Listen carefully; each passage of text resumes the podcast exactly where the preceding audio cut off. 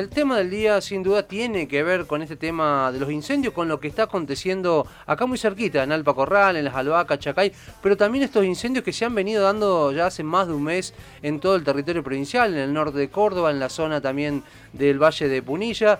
Bueno, y hace más de un mes que hablamos de este tema de la lucha de los incendios y que ocupa la primera plana de los principales medios provinciales, también de los medios nacionales que se han hecho eco de estos incendios aquí en la provincia de Córdoba y sobre todo la preocupación de muchos, ¿no? De cientos de, de bomberos, que están trabajando día a día. Esto me hace acordar mucho también a, los médicos, enfermeros con el caso del COVID-19.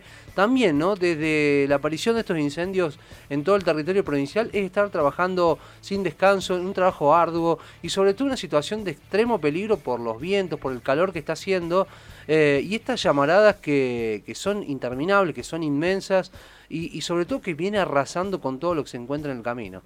Sí, eh, en estas últimas horas, como decíamos recién, pudimos verlo eh, acá muy cerquita. En, las imágenes que nos llegan realmente son desoladoras en Alpacorral, Las Albacas, Villa El Chacay totalmente situadas por el fuego y el desesperados. Ayer hablábamos con la persona con la que vamos a hablar en un ratito y nos comentaba que hace tres días que no duerme, es subjefe de bomberos y hace tres días que no duerme, eh, comen muy poco porque están permanentemente en el frente de batalla. Quiero rescatar un testimonio que encontraba hoy en Facebook de una también oyente nuestra, eh, Carolina Dúculi, que es eh, vive en Villa el Chacay, tiene su corazón ahí, y hablaba de eh, una bombera de ahí de Villa El Chacay que les pedía perdón por eh, no poder hacer más que lo que estaban haciendo.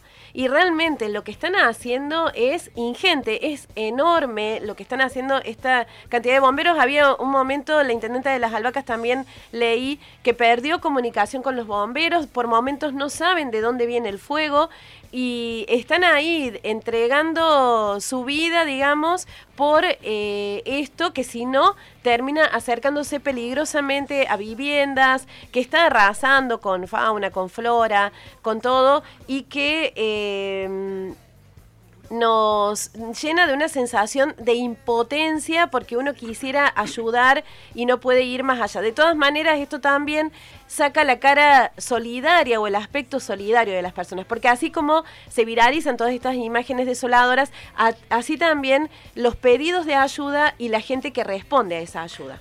Sobre todo pensando, ¿no? En estos tiempos que ha habido mucho, mucho agite, ¿no? Tanto por parte, a lo mejor, de gente que iba a marchas anticuarentenas, eh, gente que se manifestaba, se manifestaba a favor de las cuarentenas, y esto también cuando se plantea estas dicotomías, ¿no? Eh, este Boca River siempre que se plantea eh, a nivel país, a nivel provincia, y, sin embargo, cuando aparecen este tipo de, desastres naturales, eh, ¿cómo se puede ver no? el tema de la solidaridad, de la unión de todos para intentar aplacar esto, para ayudar a aquellas personas que están combatiendo el fuego?